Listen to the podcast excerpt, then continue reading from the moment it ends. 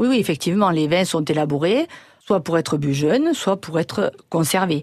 Alors, on peut apprécier euh, les vins à différents moments de leur évolution.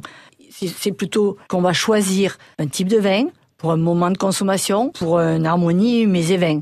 Donc, dans notre région, par exemple, on élabore des vins qui peuvent être consommés jeunes. Je pense notamment au blanc, au rosé, qui sont des vins qui sont élaborés spécifiquement pour être consommés dans l'année qui suit leur, leur production on va apprécier leur fraîcheur, leur fruité. Ça va accompagner nos menus de printemps et ça va accompagner nos repas d'été. Avec la chaleur, on va apprécier de servir ces vins euh, bien, bien rafraîchis avec notre cuisine provençale, par exemple. On a aussi un exemple de vin jeune, c'est le primeur. Le primeur, c'est celui qui suit les vendanges, donc euh, qu'on va consommer dès le mois de novembre et qui va rappeler le croquant du raisin qu'on va apprécier avec une poêlée de châtaigne, par exemple. Mais nous sommes dans une région qui produit aussi euh, des vins qui sont élaborés, élevés pour être consommés plus tard.